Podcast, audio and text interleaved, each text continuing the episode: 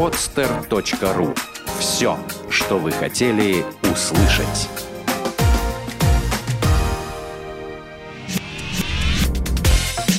Тренировочный день. От мечты к цели. Авторская программа Виктора Маркина.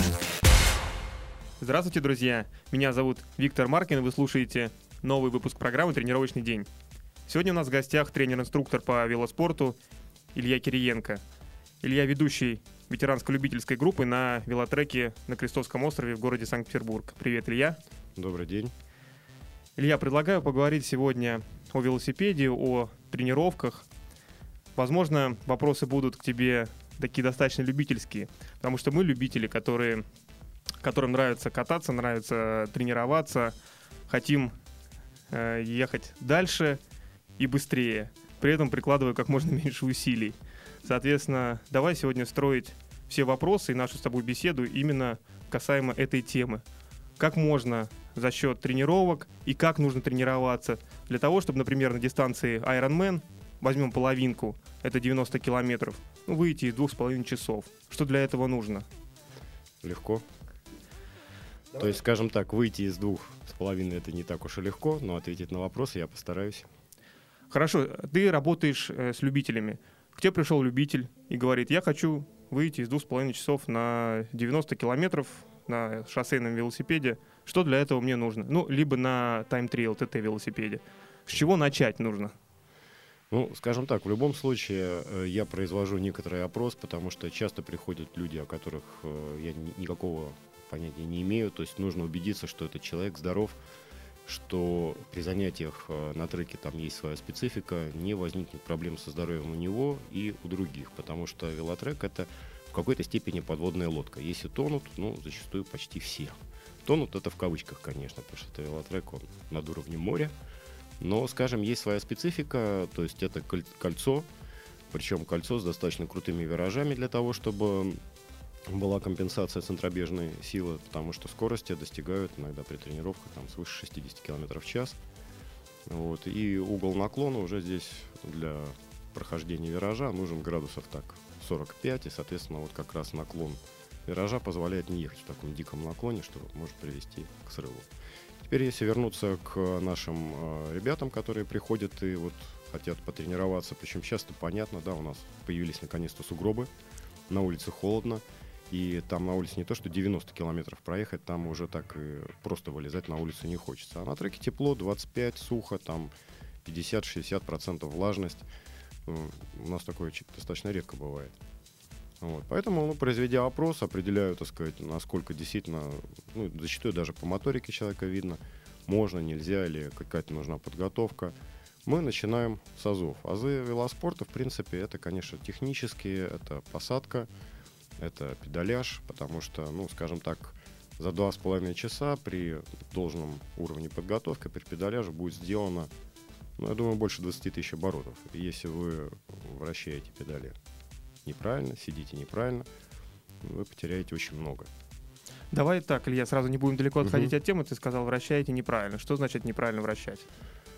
Ну, скажем так, если мы берем обычного человека, который знаком с велосипедом по даче или там катанию в, парку, парке, то он обычно, ну, на обычных педалях мы можем в лучшем случае только давить на педаль, и, соответственно, у нас работает меньшая часть мышц, в отличие от спортсмена, который использует специальные контактные педали, то есть нога пристегнута э, к педали, то есть он может не только давить, он может подтягивать, проталкивать э, педаль, что позволяет включить полный объем мышц.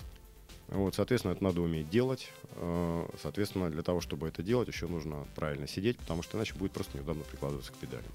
Но что интересно, для того, чтобы научиться правильно педалировать, иногда нужно сидеть неправильно. То есть не по науке, не по классике, а производить некоторые изменения в посадке. Поэтому, соответственно, глядя на то, как человек работает, как он тренируется, в каком состоянии он находится, даются те или иные рекомендации, как сесть, как располагаться, на что обратить внимание, и, соответственно, проводятся ну, тренировки, упражнения. Соответственно, ну, опять-таки, надо сказать, что сейчас уже у нас больше 20 человек одновременно занимается, поскольку трек, он 250 метров внизу, и он требует командной коллективной работы, то, скажем так, приходится, естественно, двигать по некой программе, и люди уже э, подстраиваются. Но опять-таки учитываем, что кто-то уже ходит несколько лет, кто-то только пришел. Мгм. То есть разделяем. Илья, а может человек э, без занятий на велотреке э, купить велосипед, выставить посадку или попросить, чтобы ему кто-то помог выставить посадку, сесть и ехать и тренироваться? Ну, в принципе, сейчас достаточно много литературы, видеоматериалов, то есть даже просто достаточно обладая фотоаппаратом, э, который можно поставить дома на столе, поставив велосипед у стенки, можно, в принципе, добиться в какой-то степени более-менее правильной посадки.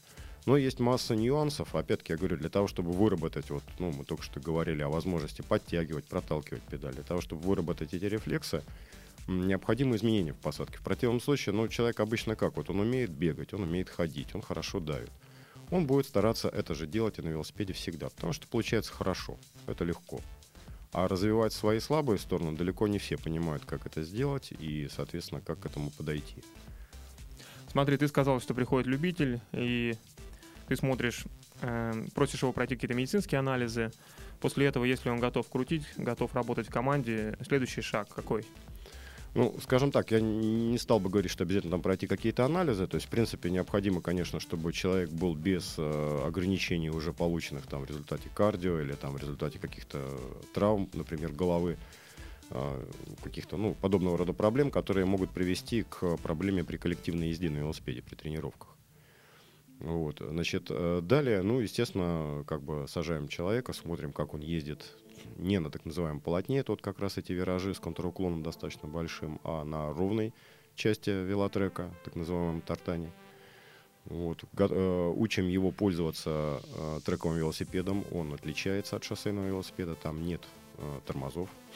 Но при этом он управляем полностью. Там фиксированная жесткая передача, то есть ноги связаны с колесом. Соответственно, ногами разгоняемся и тормозим. Вот также, вот, как я говорю, там фиксированная передача, то есть нужно подбирать передачи в соответствии с уровнем, с выполняемой работой, с тренировкой. И, э, соответственно, человек вначале учится пользоваться этим велосипедом, то есть он привыкает разгоняться, тормозить. Через некоторое время помогаем ему выехать на полотно, пройти первый вираж. Обычно это очень большой всплеск адреналина. Вот, потому что, ну, вначале голова отказывается поверить, что можно ехать по такому уклону, по такой стенке, а через некоторое время оказывается, что это даже очень ничего. Ну, это возможно, если ты держишь э, какую-то определенную скорость. Да, естественно, там есть некая минимальная скорость, то есть, скажем так, ну, в принципе, если уметь ездить, вот спринтера, они могут ездить там почти шагом, так сказать, то есть там 13-14 км в час удержать можно, но это нужен опыт. Принципе, для того, чтобы нормально пройти вираж, нужно держать порядка 30 км в час, что с запасом, чтобы, если что, можно было совершить маневр, объехать кого-то, кто едет медленнее. Вот, ну, в принципе, как бы мы вводим определенные правила, то есть если человек устает, он просто спускается на тартан, ездит внизу, отдыхает, потом возвращается на полотно. А какие основные ошибки есть у спортсменов-любителей, которые к тебе приходят, которые тренировались сами, э, тренировались на шоссе или на велостанке и решили прийти на трек? Что ты видишь, основные ошибки? Ну, помимо того, что люди там не подтягивают, да, только давят. Ну, вот еще. Ну, скажем так, то здесь можно разделить, как бы, конечно, есть технические проблемы, то есть и в педаляже, в положении там, ну, корпуса, то есть посадка не та. И вторая, собственно говоря, очень, ну, грубо говоря, неправильный подход к процессу тренировок. То есть сам тренировочный процесс зачастую его понимание находится, ну, не то чтобы в зачаточном положении, но да, даже серьезно неправильно. То есть человек, скажем так, э, проверяет себя на крепкость на тренировке, а выживу ли я, вместо того, чтобы развивать. Потому что зачастую люди привыкают к каким-то безумным продолжительным тренировкам, которые, собственно говоря, ну, приучают просто держать организм удар. Потому что, как вот вы начали, да, задача все-таки поехать быстрее. Ну, то есть далеко, в принципе, если нормально питаться, не доводить себя до голодной смерти, ехать можно очень долго. Вот. А все-таки же мы хотим, мы участвуем в соревнованиях, триатлон это соревнование, раз уж говорим о нем, то необходимо ехать быстрее. То есть вот трек, в принципе, это хорошее такое место, где как раз можно проводить скоростную, силовую работу. Вот, то есть добиться того, что... Ну и плюс ко всему еще зачастую приходит и человек, он загорелся триатлоном, ему хочется триатлон, но по нему видно, по моторике зачастую, там, по его быстроте работы мышц и так далее, человека предрасположенность более спринтерская. Многие про эти вещи даже не думают, но в принципе это во многих заложено генетически. Конечно, можно развивать, можно менять, но, скажем так, зачастую стоит как раз э, увидеть и почувствовать э, другие возможности, которые предоставляет велоспорт, велосипед, и найти себя. То есть мы это тоже пытаемся объяснить, показать. Потому что, ну, скажем так, участвуя в спринте, это, в принципе, одно из самых интересных на велотреке, вообще в велоспорте занятий.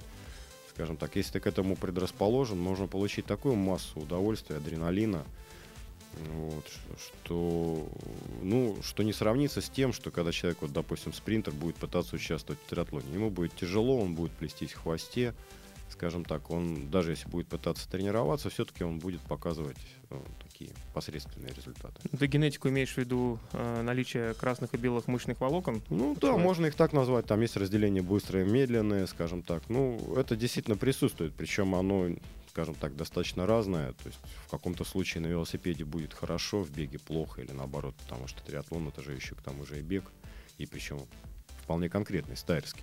Угу. Смотри, э, ты коснулся темы тренировочного процесса и сказал, что человек держит удар, э, работает на износ. Э, как построить грамотно тренировочный процесс, касаясь темы велоспорта? Возможно, если у тебя есть опыт, ты можешь сказать касаемо э, тренировок в триатлоне.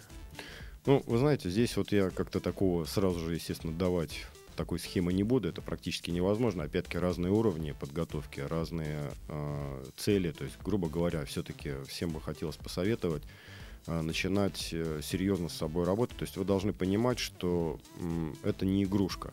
Ваш организм это не игрушка. Если вы его перегрузите, если вы ему не дадите восстановления, если вы будете тренировать его неграмотно, это вам аукнется. Если вы здоровый, может быть, аукнется не скоро. Но я достаточно много посмотрел людей, которые, ну, по большей части, слава богу, вывернулись, но это потребовало времени, которые попробовали вот так вот просто, не глядя в учебник, скажем так, броситься в триатлон. Это и попорченные загубленные колени, это и подсаженный иммунитет. То есть там масса-масса вопросов. А давай попробуем еще больше конкретики. Может быть, ты приведешь какого-то человека, которого ты знаешь, не обязательно называть его имя, фамилию, отчество, ну, примерно, то есть человек делал то-то, то-то, это привело к таким-то плачевным результатам. Или наоборот, человек почитал учебник, стал готовиться по учебнику, и вдруг он показал там супер какие-то результаты. Может быть, ты назовешь антропометрические данные человека, вес, рост, и нас кто-нибудь слушает, такой же человек, он ну, слушай, нет, я говорю, что, понимаете, по весу, массе сказать практически ничего невозможно, потому что, ну, структура мышц, многие-многие другие вещи, они от этого не зависят, скажем так. Хотя, конечно, большей частью люди, которые изначально высушены, то есть изначально худые, они, скорее всего, конечно, более темпового характера ребята. Ну, примеры простые. То есть, грубо говоря, э, очень большая беговая подготовка должна быть э, в триатлоне. Ну, скажем так, большая, я имел, хотел бы сказать, скорее не по объему, а по э, важности. Потому что, в принципе, последний, дистан... ну, последний этап очень важный, очень продолжительный. Зачастую этапы бывают сложные. Если возьмем нашу единственную половинку в России, по-моему, пока еще единственная в Выборге, то там дистанция 20 километров по холмам. То есть на каждом круге 5-километровом, по-моему, надо 4 раза забегать по брусчатке в достаточно крутой подъем, потом сбегать вниз, на скорости проходить повороты по этой брусчатке. То есть, в принципе, человек должен уметь бегать. Уметь, уметь бегать качественно. Но это, э, многие это превращают в бегать там каждый день от 10 километров, иногда даже больше. Ну, в результате чего, как бы, ну, во-первых, и мышцы подсаживаются, когда как бы становится сложнее и ухудшается результат на велосипеде. Но это ладно бы ерунда. Обычно это касается потом походом на, во вредно, да, то есть к консультанту по поводу того, как вылечить колени, а что же с коленями произошло. Потому что хроническая боль, ты сейчас упомянул э, больницу, клинику имени да, Брэдена, да. которая у нас на Петроградской, Санкт-Петербурге да, которая находится. занимается колени, там масса специалистов, которые занимаются да, я это поясняю для ребят, которые mm-hmm. слушают нас из других городов, и они могут да. просто не знать. Понятно, э, да. Давай, продолжай. Хорошо, будем учитывать это дело. Потому что, ну, опять-таки, связано с велоспортом то же самое, то есть зачастую установка более тяжелых передач, то есть, скажем так, если в беге, ну, скажем так, э, если нет лишнего веса, то худо-бедно еще нагрузка такая вот средненькая достаточно, если мы не говорим по продолжительности, то на велосипеде зачастую вот там ставим О, новый шоссейник, сколько спереди зубов, 52 мало ставим 53, сзади нужна там кассета, где 11 зубов, а то сейчас уже и 10, и типа ставим вот края и по пошуровали. Ну, потом, вот говорю, очень часто как раз на форумах идут обсуждения, куда обратиться, колени болят и так далее. Выход из этого положения – особенно если начался артроз, он долгий, мучительный и далеко не всегда заканчивается успехом. Вот, поэтому, скажем так, вот основная такая большая проблема, связанная с бегом, она зачастую быстрее аукается, хотя то же самое с велосипедом, хоть он и не штанга, но здоровье высасывает очень даже здорово, особенно если начинаются вот эти вот покатушки по 3-4 часа, которые называют тренировками. Э, в принципе, вот здесь опять-таки можно сказать, что поищите, посмотрите в интернете достаточно доступны статьи Сулуянова э, по поводу, там есть и в том числе и мышечных композиций, и энергетики – Потому что для того, что, то есть поймите, на тренировках э, не происходит роста ваших возможностей, роста мышц. Происходит наоборот деградация. Когда мышца работает, она деградирует. То есть, грубо говоря, тратятся энергетические запасы, э, происходят разрывы каких-то связок, э, уменьшается количество тех или иных, в том числе и минеральных веществ, необходимых для сокращения и в том числе расслабления мышцы. Для того, чтобы это все восстановилось, нужно время. Конечно, там можно использовать какие-то препараты, которые чуть-чуть это дело ускорят. Но, во-первых, там можно себе повредить и там уже желудочно-кишечному тракту этими препаратами. А во-вторых, все равно, ну, химическая реакция, биохимическая реакция, она имеет определенную скорость. Определенную скорость восстановления, определенное время. То есть, грубо говоря, вы провели тренировку, вы не стали сильнее, вы стали, может быть, чуть-чуть слабже, но вы создали условия для того, чтобы в результате последующего восстановления вы стали сильнее. Если вы проведете следующую тренировку раньше, не учтете, так сказать, вот этот вот процесс, то вы разрушите эти условия, и вы не станете сильнее. Вы вот то, что я изначально сказал, будете просто держать удар вот этот вот объемный, и вы будете примерно на одном и том же уровне. Огромное количество людей, которые вот уже годами занимаются, ездят на одном и том же уровне. И триатлон, и там те же раздельные старты у нас.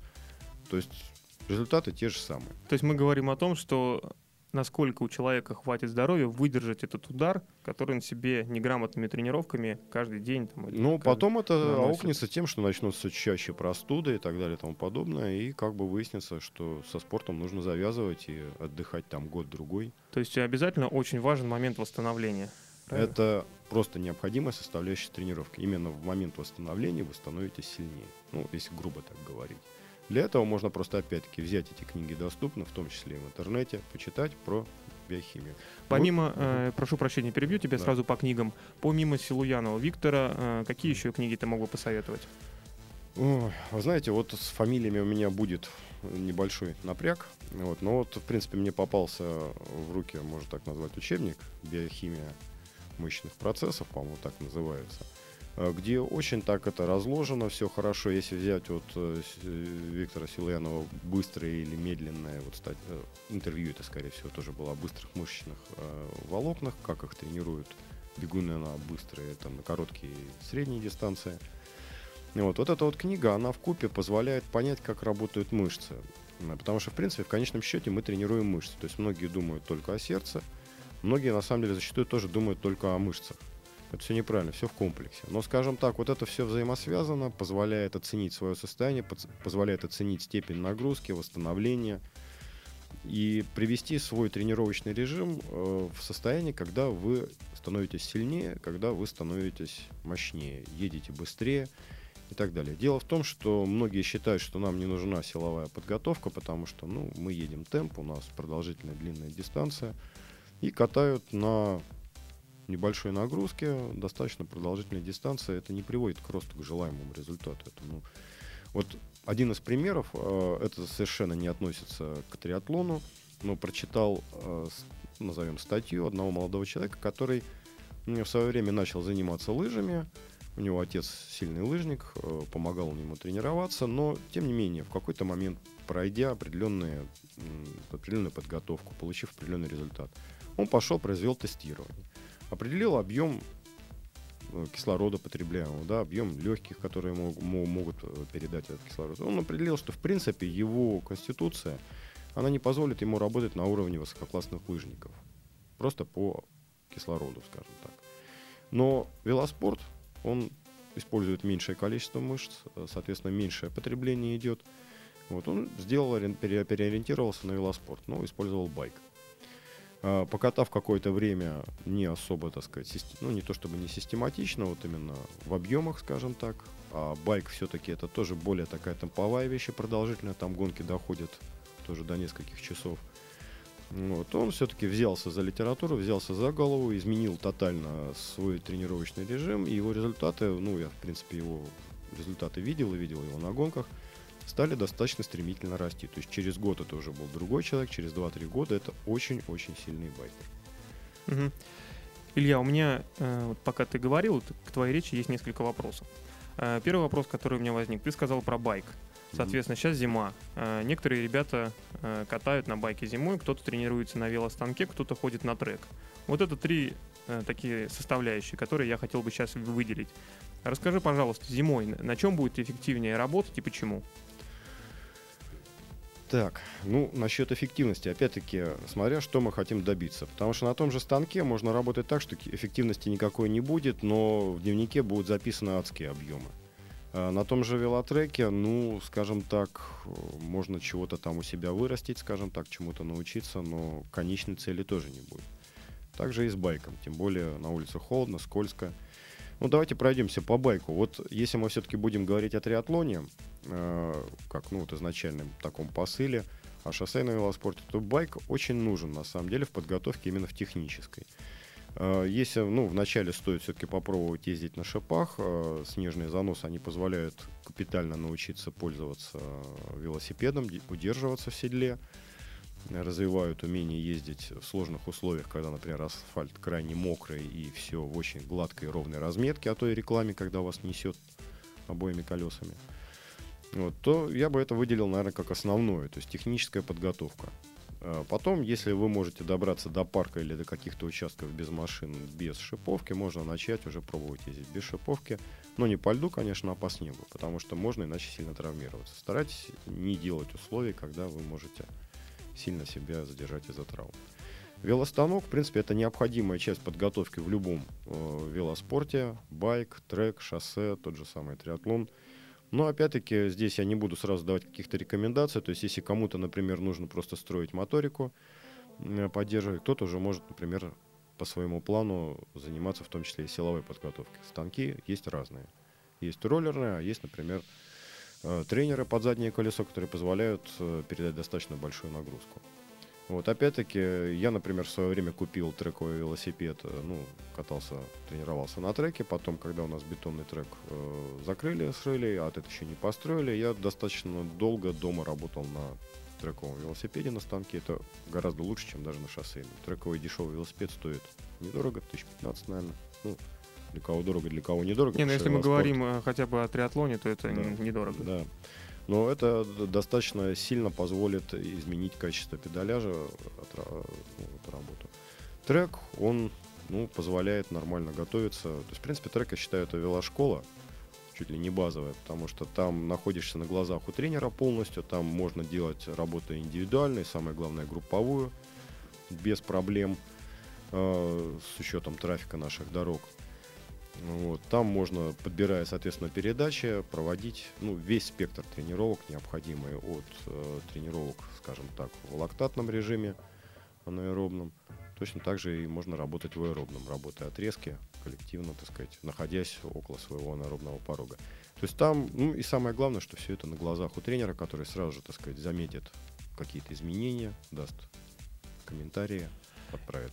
Э, Илья, ну выдели для меня основную мысль. Э, Все-таки нужно совмещать все эти три тренировки, либо уделить больше внимания занятию на треке и как дополнение, если ты хочешь поработать над мощностью, то поработать на станке, не на роллерном, ну, ну я имею в виду с, с усилием.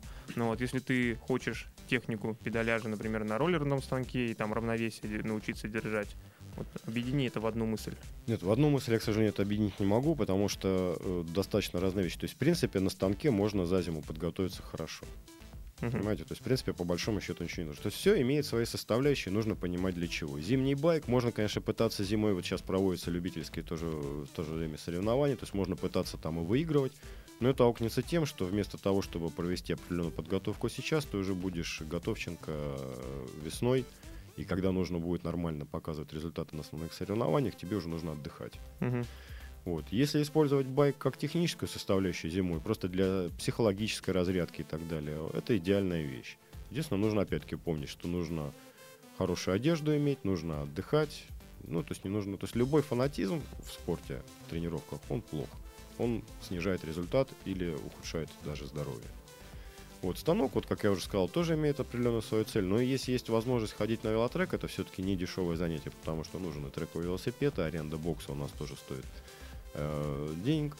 Вот, плюс как бы четко достаточно определенное время. То есть это в себе содержит, в общем-то, все. То есть там вы поработаете с тренером, вы поработаете в коллективе, что повысит ваши скоростные возможности.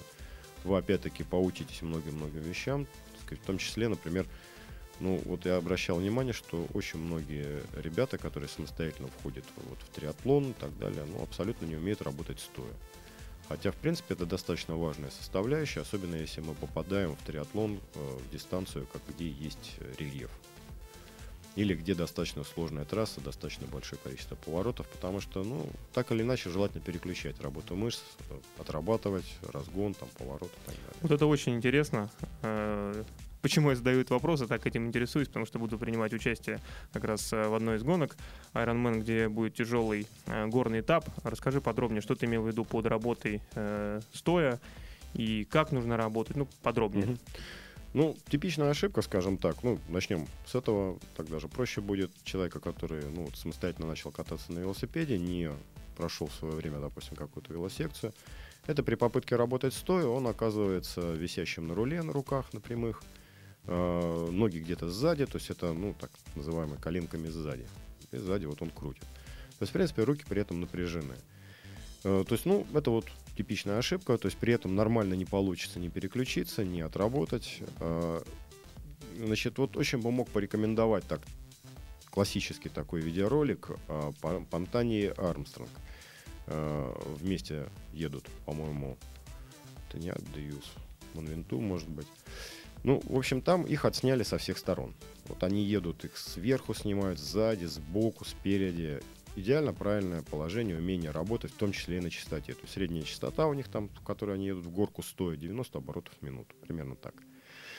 Вот, значит, классически, э, значит, нужно первое понимать, что когда мы работаем стоя, мы не давим. Основная идея это то, что вы тянете. Вы тянете колено вперед, груди к выносу, чуть так по диагонали бедро. То есть это включает сразу же... То есть, в принципе, опять-таки, если посмотреть шоссейные велогонки, да, тот же трек, то все разгоны стоя. Это не просто так. Включаются другие мышцы, включаются большие мышцы, хорошо прикладываются, там та же четырехглавая.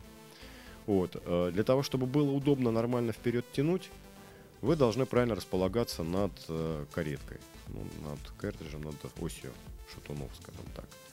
То есть вы должны находиться над ним. Соответственно, когда велосипед идет в гору, там, допустим, 5-10%, э, вы окажетесь э, чуть-чуть впереди. Но чуть-чуть впереди это если велосипед наклонить. Если вы проведете ответственную линию, то у вас опять-таки таз будет находиться над э, кареткой.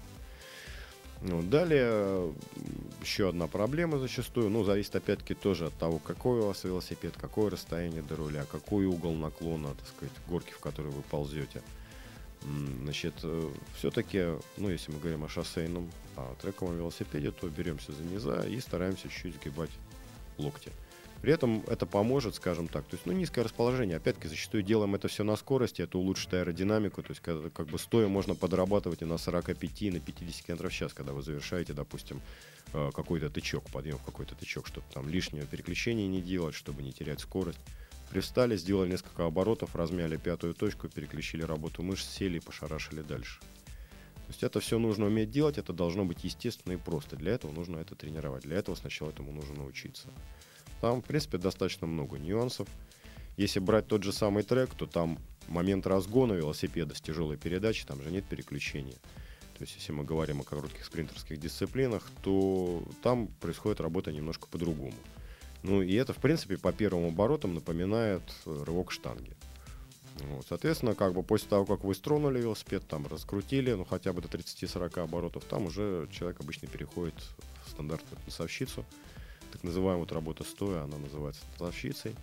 Если мы говорим об английском названии, скорее даже американском, там у них это хонки-донки. Это, ну, скажем так, э, отсылка к такой кабацкой мелодии, легкой, вальяжной, где под нее там все слегонца двигают тазом там, ну, такое движение. Потому что, когда работаем именно вот танцовщицей, мы такое своеобразное движение, переваливающееся, осуществляем над рамой, покачивая велосипед. Но этому всему тоже нужно научиться, иначе как бы в горке будет ездить сложно. Следующий вопрос э, коснется, опять же, твоих слов о зубьях. Ты сказал, что давай поставим кассету, там 52-53 зуба. Э, еще что-то. Расскажи подробнее, э, что ты имел в виду, какие э, количество, как разделяются по количеству зубьев э, звезды и, ну, подробнее техническую. Ну, я понял, да. Ну, Я как бы это сказал как крайний пример, когда люди просто сразу же пытаются что-то потяжелее поставить. То есть, ну, опять-таки, многие люди знакомы все-таки с тренажеркой, да, и никогда не бывает такого, что мы пришли после перерыва или там первый раз. Ну, это понятно, что мы не берем штангу и не вешаем на нее, допустим, 150 килограмм и не пытаемся ее сжать, допустим. То есть мы все-таки начинаем с легких весов, с большого количества повторений. А, Точно так же, в принципе, с велосипедом. То есть многие начинают, э, то есть, ну, ладно, забудем про тех, про, про то, кто, как многие делают. То есть начинать нужно, в общем-то, с легких передач. Нужно научиться работать на частоте. Э, Это не просто так. Вот, в принципе, в книжке Краснова, правда, она посвящена байку, но, тем не менее, он когда тренировал женскую сборную, по-моему, шоссейную, который участвовал и в женском Тур де Франсе, а потом занялся байком. Там есть интересная табличка, которая приводит, насколько мышцы загружены при той или иной частоте, допустим, при 80, там, сотне и при 120 оборотах. Так вот, время, если вы умеете крутить, время, когда мышца расслабляется и вот находится в покое, оно при большей частоте даже увеличивается. Вот, а, то есть, ну, это вот так, реляция. Теперь возвращаемся к передачам. То есть, э, никогда нельзя начинать с тяжелых передач. Эти тяжелые передачи, края, они называются ржавыми, на самом деле, в шоссейном велоспорте. Ржавыми не просто так, потому что они используются только по готовности, только в сезон и, в общем, зачастую только в момент финиширования или только отработки вот этих вот очень скоростных участков, зачастую за мотоциклом.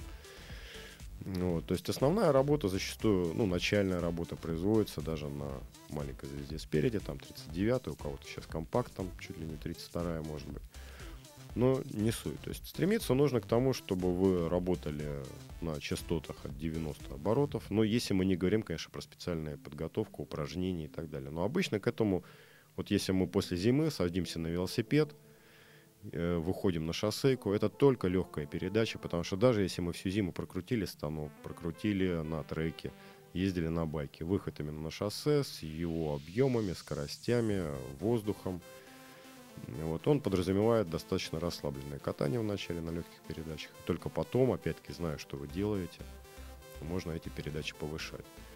То есть, скажем так, если говорить о передачах, то я зачастую, ну вот когда трека опять-таки у нас скрытого зимой не было, то я первый, может быть, когда выхожу на шоссейку, первый месяц вообще даже большую спереди не ставлю.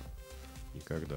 И, в принципе, там той же маленькой спереди и набора сзади хватает для того, чтобы ехать там за 40 км в час куда больше. -то. Какие 40, когда только после зимы выходишь. А ты сейчас упомянул то, что ты выходишь на, выходишь на шоссе. Как ты про- проводишь свои тренировки? Для тебя это отдых? То есть ты катаешься или ты готовишься к чему-то? Как ты тренируешься? Ну, вот сейчас ситуация такая. То есть я сейчас немножко переключился. То есть я занялся параспортом э, на тандемах со слабовидящими ребятами. Это где-то вот в России восстанавливать стали с 2011 года. Вот, соответственно, все-таки, опять-таки, при наличии трека основная подготовка и работа зимой и весной делается на треке. На шоссе мы выходим за какое-то время там до соревнований. э, начинаем прикатываться. Вот выезжали э, в Крым. Вот, э, соответственно, в начале это фактически катание. То есть скорость там 25-27, болтаешь нога за ногу, общаешься. Главное, конечно, чтобы был прикрыт, был в тепле, прикрыт сзади, я имею в виду, от машин или свободная дорога. Вот, соответственно, очень призываю ребят не кататься в одиночку на наших дорогах. Это не сейчас специфика именно велоспорта, а специфика безопасности. Если вы едете вдвоем, втроем, ну, скажем так, все-таки вас будут объезжать подальше, внимательнее относиться. Далее, как бы, опять-таки, когда вы ездите вместе, вы можете, вам проще будет чередовать э, работу с отдыхом, поочередно меняясь. Этому тоже нужно научиться. Потому что работа в команде, она позволяет, скажем так, э, гораздо более качественно выполнить вот работу в отрезках. Хотя, в принципе, при наличии, конечно, силы воли и так далее, и понимания тренировочного процесса, можно и в одиночку при переключении передач. Но единственное, у вас будет очень сильно варьироваться скорость. То есть, соответственно, когда вы выполняете отрезок, вы работаете, когда отдыхаете, там происходит переключение. На треке, вот, поскольку переключения передач нет, там именно важна такая совместная коллективная работа, когда первый делает работу, за ним команда отдыхает, поочередно меняются. Мгм. Илья, когда ты тренируешься, э, обращаешь ли ты внимание на пульс э, или ты не смотришь? Нет, ну, значит, здесь ситуация такая. Вот сейчас затронем еще одну интересную тему. Сейчас очень популярны э, датчики мощности. Многие даже считают, что все есть мощность, больше ничего не нужно. Вот. Начнем все-таки с того, что пульс, он нужен не только на тренировке. Пульс нужно и нормальный спортсмен, он оценивает с утра. Ну, или вечером, после непрод- непродолжительной релаксации. Называемый пульс покоя, который нам показывает состояние нашего организма. Насколько мы восстановились, не болеем ли мы, насколько мы готовы к э, проводимой работе или нам требуются изменения в графике. То есть, соответственно, э, просто посмотреть на пульс недостаточно, его нужно записывать. Так называемая совесть спортсмена – это дневник. Соответственно, заводя такие цифры, ну, сейчас не обязательно на бумажке, есть, у каждого наверняка есть компьютер, можно, значит, вовремя заметить э, происходящие изменения, что вы перегружены, соответственно, это приводит к повышению утреннего пульса, вечером, соответственно, пульс тоже достаточно высокий. То есть смотри, Илья, Это задуматься. сразу переходя к практике, человек нас слушает сейчас и Мгм. захотел пульс записать. Ну, вот, он должен взять какую-то выборку, то есть каждый день э, замерить пульс, посмотреть его. Ну, стандартная базовая вещь для любого тренирующегося человека, неважно, там, триатлон, велоспорт, бег, лыжи, там, в принципе, я думаю, даже и для нецикликов, это с утра проснулся, не вставая с постели, замерил пульс. Мгм. Вот, соответственно, как бы, когда начинаешь тренироваться, скажем так, если ты вот там провел несколько месяцев расслабленно зимой, допустим, или ты просто решил заняться, то просто необходимо это обязательно делать. То есть постепенное снижение пульса, скажем так, вот люди, которые не тренированы или долго отдыхали, у них пульс может быть утренний там 60-60 с лишним. То есть покуда у вас, допустим, не произошло существенного снижения пульса, ну хотя бы, скажем, до 55, то есть там на 5, де- ну, на 10 ударов, скажем так, то есть вы еще фактически сырые, вы еще не готовы к серьезным нагрузкам, а, к серьезным передачам и так далее. Вам нужно продолжать спокойно кататься. И это время лучше потратить на обучение. Обучение моторики педаляжа, обучение работы стоя, обучение совместной работе, так сказать. В том числе, например, если кто-то вылез на дорогу и не знает правил дорожного движения, это в первую очередь нужно сделать. Вот. Соответственно, дальше, приучив себя э, следить за пульсом покоя и так далее, это вам поможет избежать перегрузки в вашем тренировочном процессе. Далее, зачем вот, ну, и- ну, это, скажем так, общая канва. Теперь, значит, перейдем по поводу пульса на тренировке. Соответственно, пульс нужно смотреть, какой у вас перед тренировкой. Многие любители, нормальные люди, работают по 8 часов в день. Многие не только в офисе сидят, многие работают физически, да и в офисе тоже может быть такая обстановка, что оттуда выйдешь, а у тебя уже, в общем-то, не совсем ровно. Все, то есть это позволяет оценить, в каком состоянии ты подошел к тренировке. После тренировки, пока ты там переоделся, помылся, сделал замер, посмотрел, опять-таки, насколько у тебя восстановился пульс. Это показывает, грубо говоря, насколько ты воспринял эту нагрузку.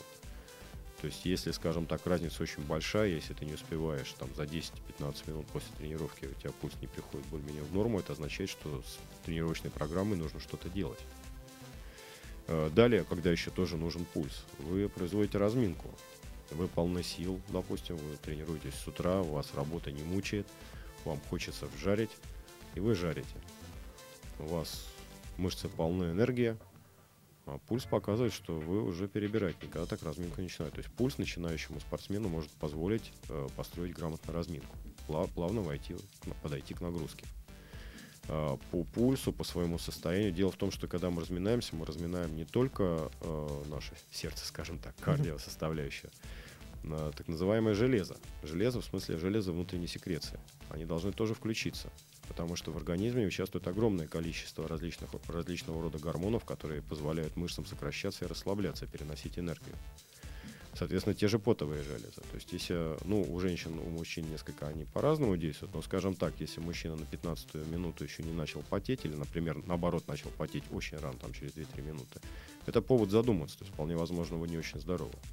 Женщины начинают чуть-чуть потеть позже, скажем так, для них, может быть, там 12-15 минут, это более чем нормально. То есть, это тоже показатель, при этом вы посмотрите на пульс, посмотрите, какое состояние. Потом тоже, например, вы вышли, например, летом в жару безумную, влажность большую. Вам просто с началом разминки пульсометр уже покажет, что вы не очень-то это дело воспринимаете. У меня было, как, были как-то ситуации, когда там на гонках оказывался, то есть мы еще не едем, я так смотрю на пульсометр и вижу, что, в общем, все не здорово. И что, в общем, в этой гонке, это не моя гонка, мне нужно ее провести совсем по-другому. Мне нужно просто покататься. И бывали случаи, я тоже делал глупости. То есть, как бы, вот пошел отрыв, я туда прыгнул, ну, потому что так сложилось, потому что хочется. Ну, и в результате, как бы, в конце нас накатили, и мне было достаточно тяжело, то есть была граница теплового удара. Мгм. То есть пульс необходимая составляющая, она сейчас еще договорю, значит, это мы пока еще только подошли к выполнению работы. То есть, в принципе, пульс он позволяет оценить, э, грубо говоря, насколько быстро вы восстанавливаетесь после того или другого отрезка. То есть многие говорят, пульс он запаздывает, показывает, надо по мощности и так далее. Ну, в принципе, да, в процессе выполнения отрезка, скажем так, может быть мощность, особенно на шоссе, если на треке там с помощью секундомера и установленной передачи добиваемся тех же условий, то на шоссейке с изменяющимся ветром там и так далее, мощность позволяет добиться нужных режимов. Но вопрос, вы сделали отрезок, нужно восстанавливаться. Сколько времени восстанавливаться? Кому-то одно время надо, кому-то другое. В зависимости от того, как вы поработали на работе, там, в каком вы находитесь состоянии по здоровью, пульсометр вам подскажет, что вам нужно либо больше времени на восстановление, иначе бессмысленно второй отрезок делать. Вот то, о чем я изначально говорил, все-таки восстановление – это важная часть тренировки. А, Соответственно, пульсометр здесь, я считаю, крайне необходим. А, Смотри, мы коснулись э, темы пульса. Давай переведем это еще на тему э, силовой, физической подготовки в велоспорте и затронем эту тему, поговорим, насколько она важна. Кстати, э, в этой же связи мы можем упомянуть э, работу на растяжку, на гибкость. Расскажи, пожалуйста, какие упражнения должны ребята выполнять в тренажерном зале, почему, какие упражнения на гибкость, ну и тоже зачем Мгм. вообще они нужны. Ну, давайте все вернемся к тому, что, с чего начали. Вот пришел человек э, на трек, да, в команду, и вот я опросил его о состоянии здоровья. Начинаем работать над посадкой, и тут мы сразу утыкаемся в гибкость человека, в растяжку. То есть э, вообще любой вид спорта практически это подготовка, э, это готовность мышц, связок. И не только для того, чтобы там работать с весами, но в том числе, например, сесть на велосипед. То есть, в принципе, как бы если человек не готов, то есть он не занимался, то, конечно, нужно начинать просто с банальной гимнастической разминки, начиная с э, вращения головой, то есть разминка шеи, и кончая, в принципе, круговым движением стоп. И постепенно вводить растяжку, естественно, не, то, не только на самом деле ног, гибкость позвоночника нужна, потому что нервный импульс э, в велоспорте идет от головы к икроножным мышцам достаточно долго и через большое количество различного рода узлов. Чем лучше у вас это все проработано, чем будет вам лучше, как я говорил, что за гонку вы можете делать порядка 20-30 тысяч оборотов. На это все скажется. Это скажется на том, как у вас, есть ли разница в работе правой и левой ноги. Это, кстати, часто большая разница есть, и в том числе у меня. Иногда это обеспечивается детскими травмами. Я вот, например, очень неудачно нырнул в свое время. Там проблема не с шеей, то есть я не воткнулся в воду, но из-за резкого выхода у меня произошли проблемы в поясничном отделе. И в конце концов это сказывается. Нужно обязательно заниматься просто гимнастикой для того, чтобы была хорошая растяжка. Это просто, ну, без этого нормально никогда не сядете. И в соответствии с тем, как вот вы постепенно растягиваетесь, готовитесь, ваша посадка будет меняться. В лучшую сторону, естественно. Вот. Теперь, если мы говорим о различного рода вот связи растяжек силовой работы, то, естественно, выполнив определенную работу, мы в какой-то степени деградировали мышцы, там появилось большое количество продуктов распада. Произведение растяжек а, после э, силовой тренировки, да и даже не только силовой тренировки, она способствует восстановлению мышц, то, о чем я говорил. То есть на тренировке вы ухудшили свое состояние, проведя растяжку, вы себе ускорили процесс восстановления и улучшили его качество. Это необходимая составляющая. Э, Ну, скажем так, триатлон все-таки это не только велосипед, это еще и плавание, где гибкость и растяжка это вообще номер один. Поэтому здесь как бы все мне передать достаточно сложно. Я бы не- рекомендовал заниматься только ногами или там только плечевым поясом, так сказать. Нужно все, в том числе и тело. Ну, разминать все гармонично. Да, да. То есть триатлон, он, кстати, этому делу способствует. Он, может быть, конечно, не позволяет достичь того разнообразия в велоспорте, которое, ну, велоспорт имеет, потому что все-таки это темповая работа в большей степени. Но, тем не менее, он достаточно гармоничен, в отличие от, ну, многие видели, да, там, горняков, победителей Тур де Франции и так далее, что, во что, на что эти люди похожи. Это очень большая специфика. С другой стороны, если мы берем спринтеров трековых, то это уже люди, которые зачастую со штангой проводят время больше, чем на велосипеде. Это уже натуральные качки, которые развивают мощность там по 2 с лишним киловатта. То есть это уже электрочайники такие. Понятно. Смотри, по поводу еще работы в тренажерном зале, приведу пример. Э, Пример от тренера одного, который говорил о том, что для э, спортсменов, которые занимаются триатлоном, очень важно, чтобы мышцы были длинные. Ну, вот. И как пример, есть упражнение в тренажерном зале, это разгибание э, колена. То есть ты засовываешь Я ноги специально, под специальный ролик, э, ставишь на блоки вес определенный и разгибаешь. Есть упражнение э, жим платформы. Э, Соответственно, он говорит, что лучше выполнять упражнение именно жим. Тогда у тебя мышцы становятся более эластичные и растягиваются. Когда ты совершаешь движение на разгибание коленного сустава, мышца сокращается, что не очень хорошо. Как ты относишься к такому заключению и что ты скажешь по поводу тренировок в тренажерном зале еще? Ну, скажем так, все-таки разгибатель, э, он, ну, по крайней мере, я бы рекомендовал, опять-таки, это в большей степени, конечно, к велоспорту имеет отношение. То есть не работайте с большими весами, конечно, и там нужно достаточно резкое разгибание, то есть это хорошо именно для разгона, для старта с места, э, для проталкивания педали, то есть это разгибание вот э, такого рода вещи. То есть, ну, скажем так, э, я использую и платформу, и разгибатель, и сгибатель для ног. То есть это все как бы присутствует вот, три тренажера. То есть ты работаешь по поводу, я перебью тебя, на сгибание, разгибание на переднюю поверхность и на заднюю поверхность Да. бедра. Да. Мгм. И в том числе используя платформу, значит, во всех упражнениях, естественно, важно, особенно на платформе, постановка ног. Еще очень важно, грубо говоря, как вы к этому делу подходите. То есть тот, кто начинает работать в тренажерке, лучше работать в круговой системе, перемещаясь между тренажерами, после каждого круга садясь, скажем так, на велотренажер, отрабатывая на легчайшей передаче, там, минут 5-7. Ну, вот, соответственно, дальше можно уже переходить на проработку той или иной мышцы. Значит, с точки зрения там понятия длинная мышца или что-то еще, понимаете, длина мышцы, ну, так сказать, она не очень, ну, как это сказать, вот если в- понимании геометрическом, скажем так, ну, сильно у вас ничего не изменится, скажем так. Но вот именно по структуре мышц, по тому, э, как там передается, скажем, уже химический импульс распространения для там, его сокращения, для сокращения мышцы, уже, конечно, разница есть. Плюс, опять-таки, поймите, то есть есть вот там те же спринтера на треке, даже есть и не спринтера, а универсалы, которые ездят, ездят групповые гонки, скажем так, есть темповики, конечно, будет работа отличаться и по весам, и по частоте повторений, потому что когда вы работаете с большим весом, скажем так, у вас меньшее количество повторений, у вас больше отдых. А, ну, да, еще, наверное, один момент, о котором нужно сказать, это питание, которое часто вот забывается, скажем так, или вначале не придается значение. Поскольку тренировки достаточно продолжительные, энергоемкие, нужно не забывать, что необходимо питание. Вот если мы посмотрим страшные ролики, связанные с тем же самым триатлоном, типа Тила и Коллапс там под эту Мгм, музыку да, и так такие. далее, то, ну, пардон, но большинство людей, которых там показывают, они просто сами себе создали эту страшную ситуацию. И как смотришь, конечно, внутри все так пробирает, что они там типа борются. Но это просто люди, которые вовремя не поели. Вовремя не приняли очередную дозу, скажем так. Ну и тоже вопрос, какую дозу. Как бы я вот часто наблюдаю на триатлоне, как бы э, рама, верхняя труба, которая полностью залеплена гелями, а потом возвращ- возмущение, так сказать, этих участников э, по поводу того, что туалеты стояли от беговой трассы слишком далеко. Ну, ребята, вы Мгм. сами создали как раз условия для того, чтобы у вас в животе начались проблемы.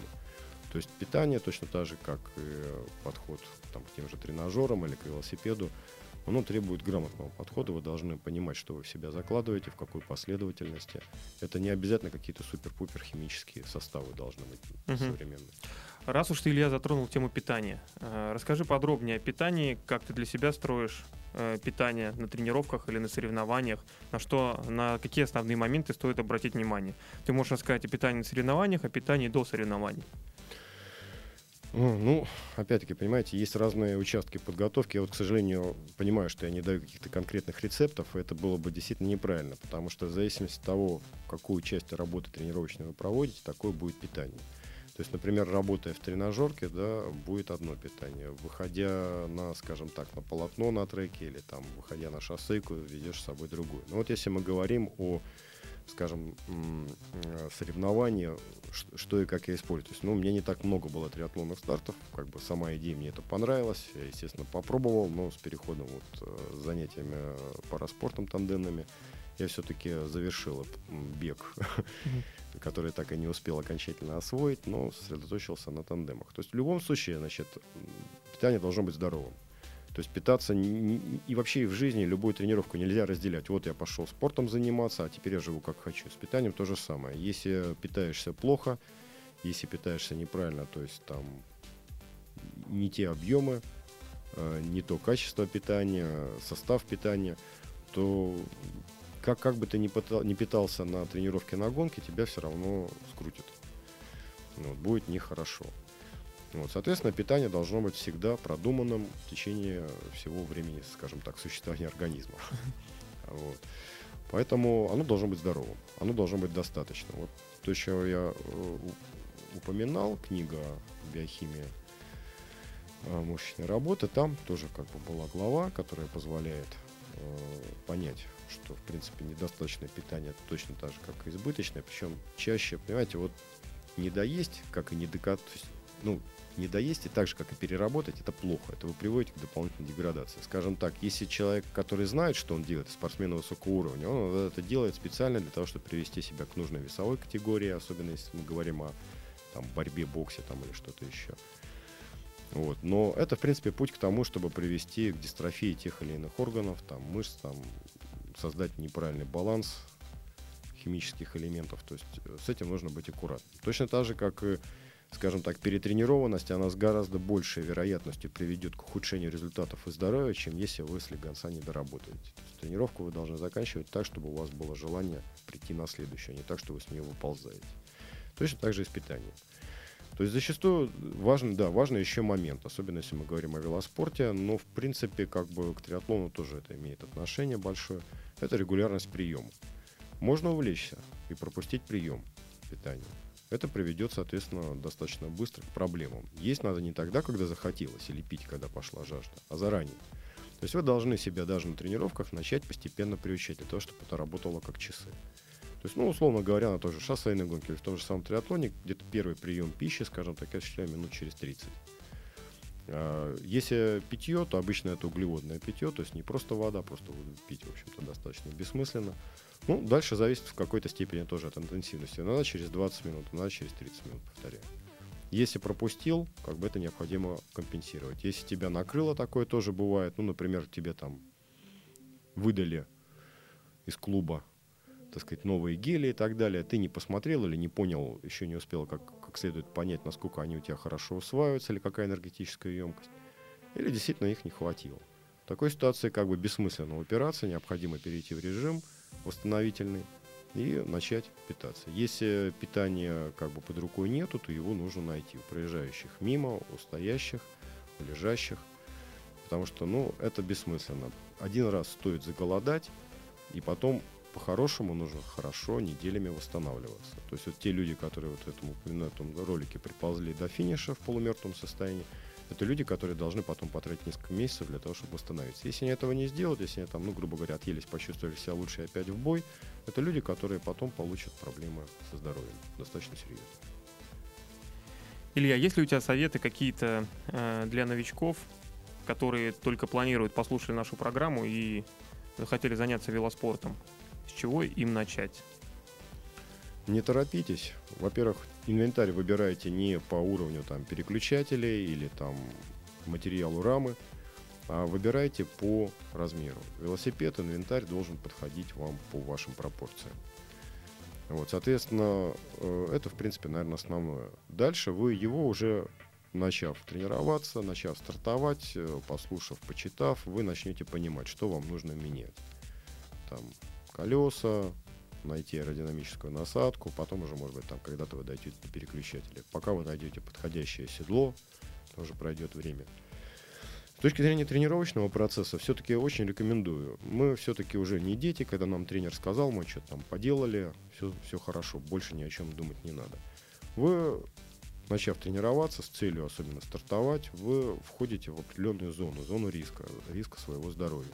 Все-таки лучше потратить немного времени, почитать книги, пообщаться с тренерами э, на тему того, как вам готовиться, как вам работать. Оценить ваше состояние даже по фотографии невозможно, тем более через радиоволны. Поэтому вам самим нужно принимать решение. Лучше это сделать, все-таки обладая хоть какими-то знаниями и пониманием. Любое поспешание, прыгание, так сказать, через ступеньки, оно приведет потом к задержке и к проблемам. То есть не торопитесь, старайтесь узнать максимум больше и применить к себе. Конечно, тренер здесь, в принципе, достаточно важная составляющая самостоятельно. Ну, это как диагностироваться, в принципе, по справочнику, по медицинской энциклопедии. Найдешь себе кучу болезней. Также здесь, что делать, может быть непонятно. Тренер посмотрит, выставит некоторую последовательность, поможет. Причем вот если говорить о триатлоне, вот мое все-таки мнение, плавать надо учиться у тренера по плаванию. Велосипед взять человека, который действительно доктор в велосипеде, чем вам больше подходит все-таки шоссе или там трек. Вот, и бегать нужно общаться, ну, в данном случае со стайерами. Вот, а дальше вы это дело уже сложите. Конечно, есть своя специфика, когда поесть, как, грубо говоря, там, сесть получше и так далее. Но это уже потом, это уже то, что называется спортивное совершенствование. Это этап, который идет после начальной подготовки через много-много лет, на самом деле. Ну, может быть, не так много лет, но все равно его лучше отодвинуть. Илья, большое спасибо тебе за беседу. Успехов тебе э, в тренерском деле. Я напомню, что у нас был в гостях тренер-инструктор по велоспорту Илья Кириенко, ведущий э, ветеранско-любительской группы на велотреке на Крестовском острове. И это была программа «Тренировочный день», ее ведущий Виктор Маркин. До новых встреч!